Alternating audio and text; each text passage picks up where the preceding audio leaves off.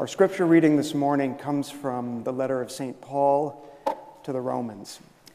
And it reads, "For as in one body we have many members, and not all the members have the same function.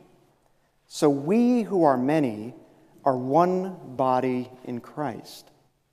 And individually, we are members one of another. We have gifts that differ according to the grace given to us. Prophecy in proportion to faith, ministry in ministering, the teacher in teaching, the exhorter in exhortation, the giver in generosity, the leader in diligence, the compassionate in cheerfulness." Let us hear and contemplate these words and be blessed in the ways they motivate and touch our lives.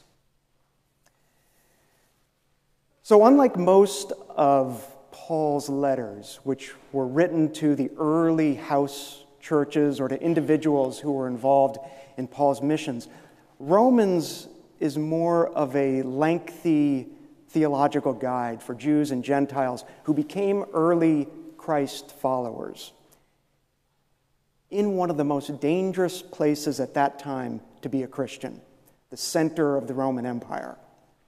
Paul wrote this letter to the Romans while he was in Corinth, Greece, around twenty years after Jesus' death, in anticipation of visiting Rome. And one of the things that he's trying to do is to help this new church, this burgeoning community, see what it means to be a community in Christ. He's explaining that when we are in community, we should think of ourselves as all together, one body.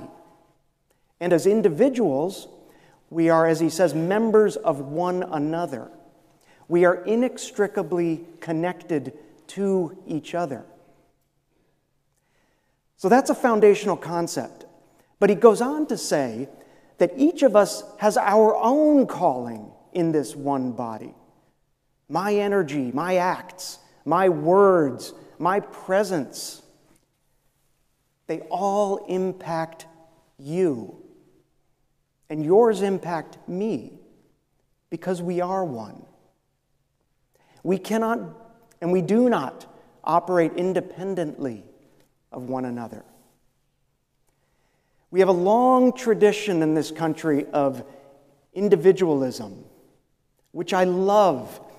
It's led to great innovation and creativity, but sometimes it's at the expense of caring for one another and entering into what I call non-transactional, that is, truly communal relationships.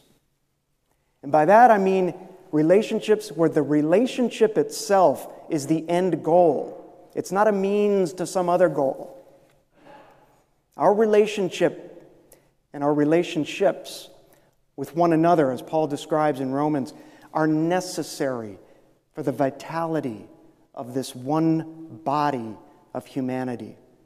And the more we pursue our individual interests at the expense of our higher calling, to serve and feed the one body, we fail as a species. I'm looking out at Jamie Flink, who I didn't think I was going to say anything about because I didn't know he was going to be here, but I think of Jamie as someone who I will talk about in concept, as somebody who is serving a higher obligation, a young man who has decided that he's going to West Point. He's serving a duty. Now, my assignment today from Paul Whitmore was to preach on why, in God's name, I'm leaving Cravath to go to Yale Divinity School. This isn't easy. There's still a great deal of mystery in this for me. I can't say exactly why I've diverted from the ordinary path of a Cravath partner to do this. And I can't give some coherent and profound life narrative that may satisfy someone or that somebody might be able to relate to. It's a strange thing how sometimes you feel a call that's so powerful, it's so compelling, and you can't put it into a coherent narrative. But sometimes the only way to figure it out, the only way to know the why of the call, is to get to where you're called to go. So I'm okay with knowing that this is where I'm supposed to be without having a clear answer to why. I'm a lawyer without an answer. Imagine that. But I'll do my best to at least talk about the things that landed me in Divinity School, and hopefully they're more sort of broadly applicable to how we view life, and I hope that you find them relevant as well. The truth of this, I believe, is something that's far more profound than what I could possibly put into words. And it has nothing to do with me as an individual. It has to do with being blessed with observations about the world, becoming liberated, and having opportunity. But perhaps the most powerful force underlying this is you. Literally, the loving people here at my church. There is deep truth in this community. Coincidentally, Philip earlier was repeating the word community when he was talking about the children's choir. We didn't. You have an impact in ways that you can't even imagine. Now, while I may not know the why, I am confident of the why not. That is why I did not go to Divinity School. So let me get that out of the way first, just in case some of these things are kind of going through your head. First, I did not have a personal encounter with Jesus or some other conventional mystical experience uh, that made God's love tangible to me or call me to serve God. I used to actually think that that was a prerequisite to going to Divinity School. That didn't happen to me. Second, I didn't think that this would be a relaxing way to spend my retirement years. And third, this may sound funny, but it's, it's, it's true. I did not really relish the notion of hanging out with a bunch of twenty-five-year-olds who made me very self-conscious about my white privilege. There's an entirely new vocabulary about social issues that I'm learning. Julie gave me a primer before I went on the words I was supposed to use and how I was supposed to announce my preferred gender pronouns when I introduced myself. You know, and this is a good thing. I'm not ridiculing. This is a good thing. It's important to operating in this space that we understand how young Ger people are thinking about the world and social issues and words, because words matter. Okay, I've gotten that out of the way. Let me try to say what I can about why and how this happened and, and relate that to this notion of community. So this is a life progression. It's an evolution. It's one continuous journey. Some people have said, this is a new journey for you. And I've said, no, it's not a new journey. It's one life adventure. It's meant to be lived out in unpredictable ways while trying to be keenly tuned into when you're called and where you're called to be, even if you can't map that out into the future. Andrew Malkin, who couldn't be with us this, this morning, he sent me an article from the current issue of The New Yorker, and it's called, Are You the Same Person You Used to Be? And in the article, the author compares human beings to storm systems, where each individual storm has its own particular set of traits, but its future depends on a multitude of elements that are outside of itself: atmosphere and landscape, topography and geography, external factors outside of the storm itself. So that the fate of a hurricane is shaped by the air pressure in another locale. And it's shaped by the amount of time the hurricane spends out at sea picking up moisture before making landfall. Its path and its strength and its comp- composition at any given time over the life of the hurricane are profoundly affected by so many things that are external to the hurricane, forces the hurricane can't control. The author writes, quote, storms are shaped by the world and by other storms, and only an egomaniacal weather system believes in its absolute and unchanging individuality. So this is an excellent metaphor. When I try to answer Paul Whitmore's question, I keep coming back not to what is foundationally inside me, but rather like the hurricane, what I've seen, what I've absorbed, how I've been shaped by community and other human beings.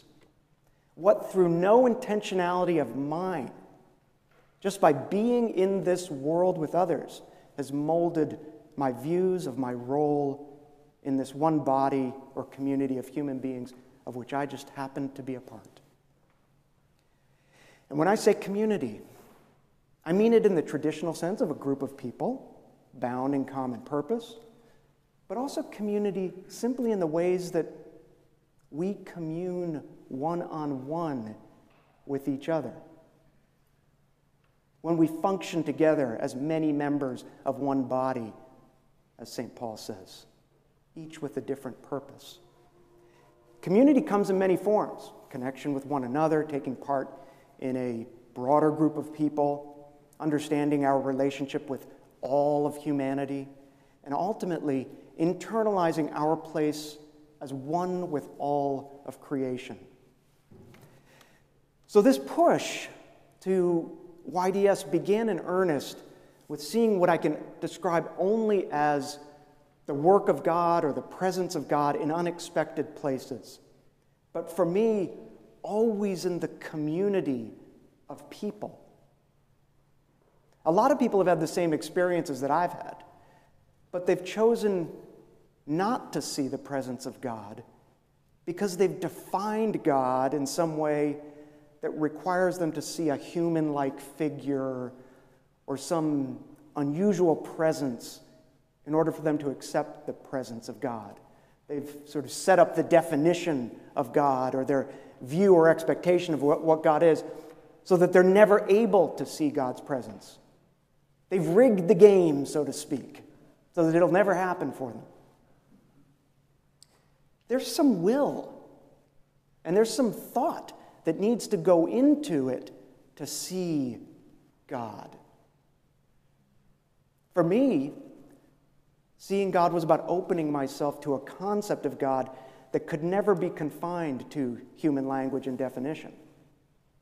It was about broadening my perspective to the view that the more we open our minds to what exists outside of us, what is not measurable by science and mathematics, love and beauty, morality and ethics, kindness, bliss, community, the more and more and more I could experience where God manifests in human life, even if I couldn't see God in a way that I could ever adequately describe in words. I've said this before when I've been up here, but I mean, how do you describe the experience of beauty in the compositions of Mozart, or the improvisation of John Coltrane, or whatever moves you musically?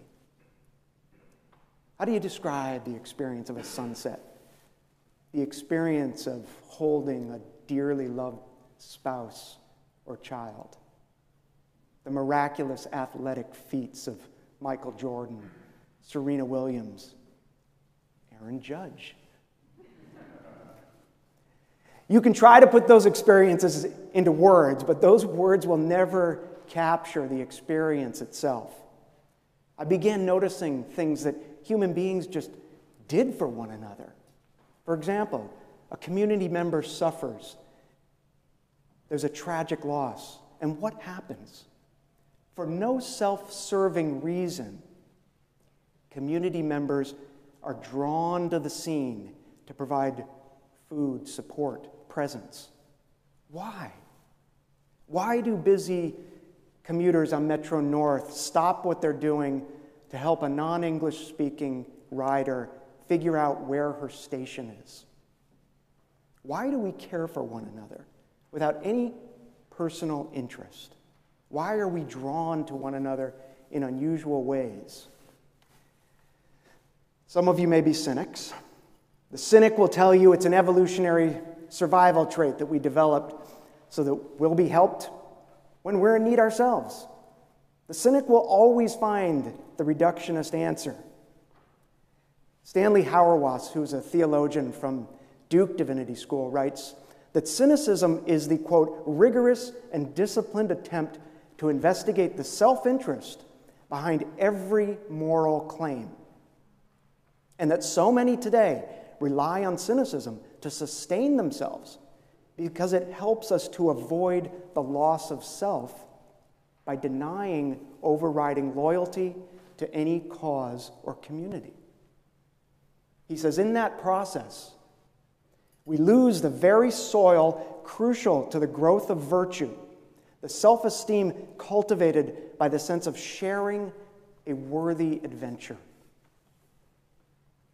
I chose to begin to see the beauty and love and human attraction for one another and the human sense of obligation to be with another in pain or loss as the presence of God itself. And the most apparent place where I saw the presence of God was in the prisons. That may seem like an unusual place to see God, in the dark and brutal and cruel existence of a prison. I've talked a little bit about this before, but a group of young Cravath associates and I have been working with victims of domestic violence who have killed their abusers and are now serving life sentences in prison.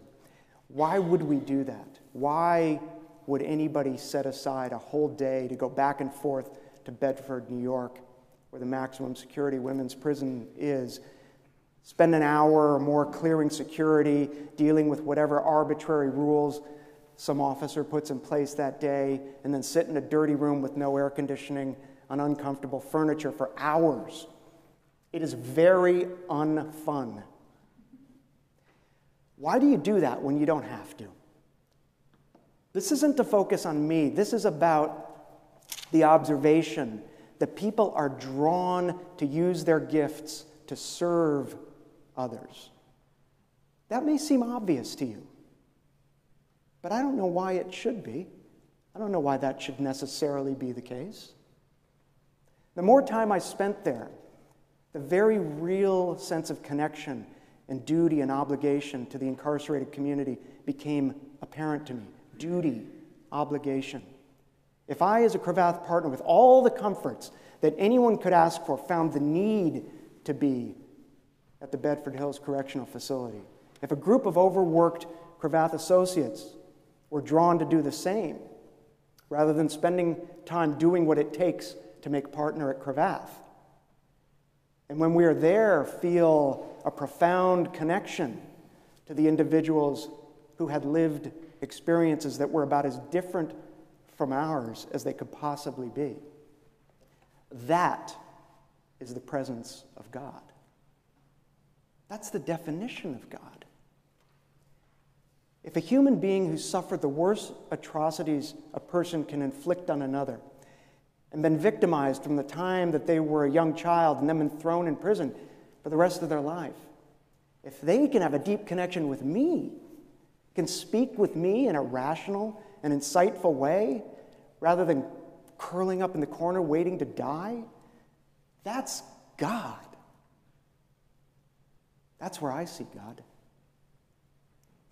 If we could overcome everything that our social, economic, and political structures tell us about these incarcerated individuals and feel a deep, inexplicable connection, that must be where God is. So that was a profound catalyst for deepening my recognition of what and where God is and how God operates. But that alone doesn't get you to give up a Cravath partnership to go to divinity school. Once I saw that powerful presence of God, sort of stage two of this journey was asking myself what I was supposed to do with it. There's this major push to identify what brings happiness. There's a whole class on this at Yale College. It's the most popular class in Yale's history. And why not? You've all heard the advice that we give our, our young people to follow your passion. I personally don't believe that this is a helpful way to contemplate your life. I think the better question is one that derives from community. Rather than passion, which is a self-focused idea, I would prefer that we ask, where do I feel the most compelling duty in relation to serving a community? And by the way, that may change over time. When Jesus says, if you continue in my world, you are truly my disciples, and you will know the truth, and the truth will make you free, he doesn't say the truth will make you happy. This isn't about our personal passion or happiness. It's about serving God's creation. It's about putting aside what we're taught is the most valuable thing, individual achievement, to recognize that I have a duty, a role to play for a community. That may be in business, maybe in law, maybe in medicine, it may be in politics, it may be in music. It may even be, God forbid, in investment banking. But I do think it helps to ask whether the pursuit is genuinely to serve a community. I came to the view that at least I, I won't speak for anyone else, I wasn't put on this earth to pursue happiness. Jesus doesn't preach happiness. Jesus preaches liberation. We think of liberation for the oppressed, the marginalized, and that is, to be sure, something that we can never become complacent about. But there's another way to think about liberation, which has nothing to do with socioeconomic status. It has to do with how much we live our lives bound by what we tell ourselves as the ways that we should measure the value of life. And if you're a lawyer who's reached the pinnacle of the profession with the ability to walk into any corporate boardroom in America and have immediate credibility, you hang on to that. You cling to that desperately.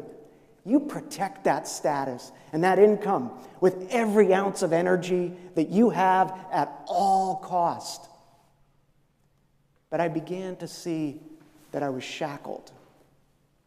Not in the sense that I'd grown accustomed to a lifestyle, the golden handcuff thing, but in the sense that my way of measuring the value of life, of my life at least, had changed. I was bound by the earthly metrics that we use to measure our worth, all of the things that are so ingrained in us about what it means to live a life worthy of respect and admiration. And that was at the expense of living a profound life adventure and experiencing community with the rest of humanity. That was a big, big step. You can intellectualize that a lot, but to internalize it is something else. And doing that was the first step to liberation, which was a necessary part of this. The next sort of stage was identifying opportunity and, and the duty to seize it. I didn't just drop everything and go to divinity school. It's not like I just resigned one day from Cravath and said, I'm going to divinity school. We have the opportunity at Cravath to retire early at fifty-five, which I turned last month. I haven't amassed enormous wealth so that this is easy. Unlike many of my partners, most of my partners, I haven't spent my entire career at Cravath since I was in my early thirties as a partner. But early retirement from the partnership was available to me, and Yale was thirty, forty minutes right up the road. And frankly, most important, my love, Peggy, and the captain of this life adventure that we have together was supportive.